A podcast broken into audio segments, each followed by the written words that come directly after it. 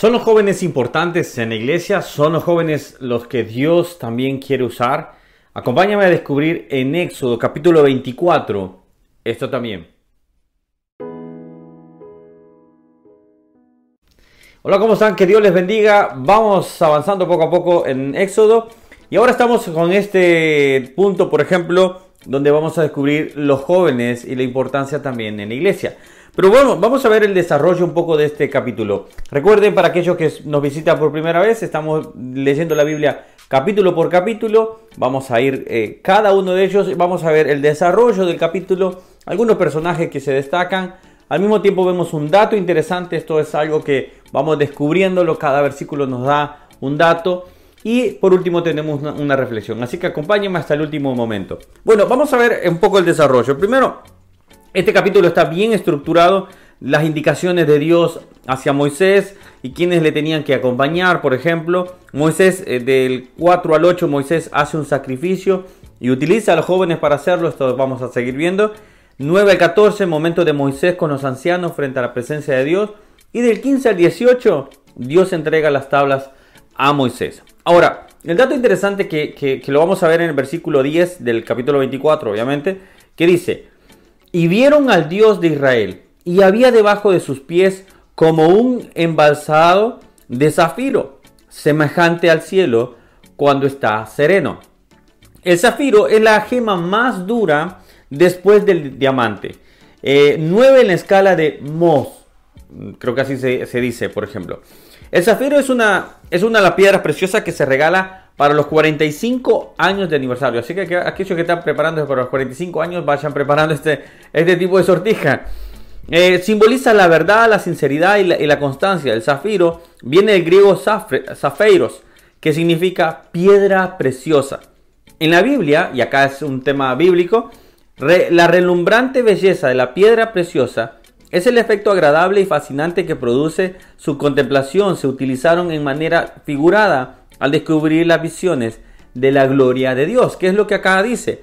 Y, y, y vieron al Dios de Israel y había debajo de sus pies como un embalsado de zafiro. Es decir, algo muy, muy hermoso estaban viendo.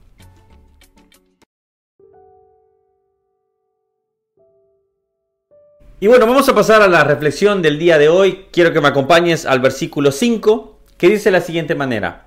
Y envió jóvenes de los hijos de Israel, los cuales ofrecieron holocaustos y becerros como sacrificios de paz a Jehová. Ahora, cuando vemos que dice que acá, dice que envió jóvenes de los hijos de, de, de los hijos de Israel, perdón.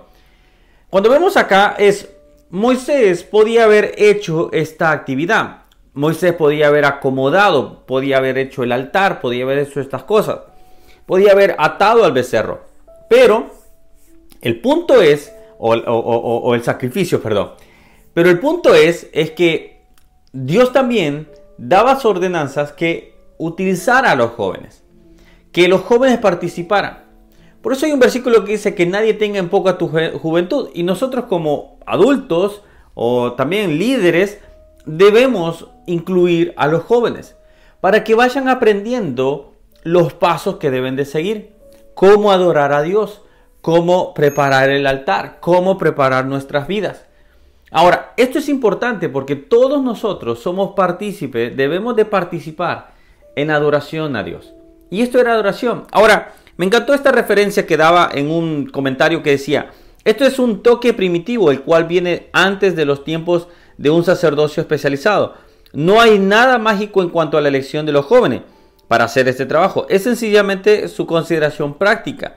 El atar el ganado al, al altar de piedra requería fuerza y habilidad.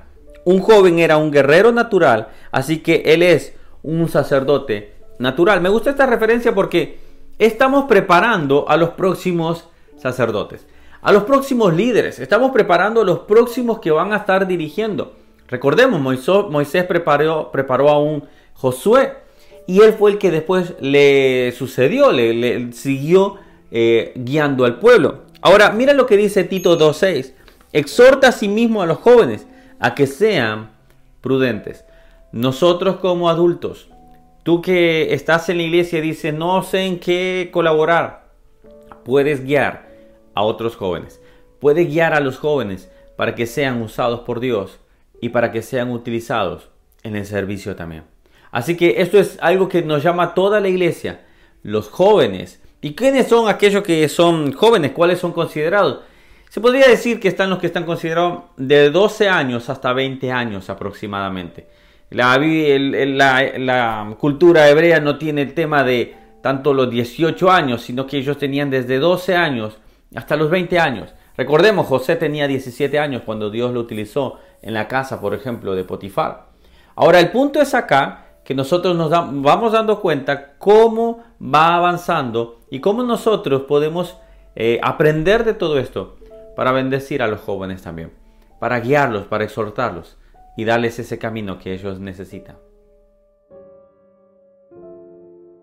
Gracias por acompañarme en este devocional. Vamos poco a poco avanzando.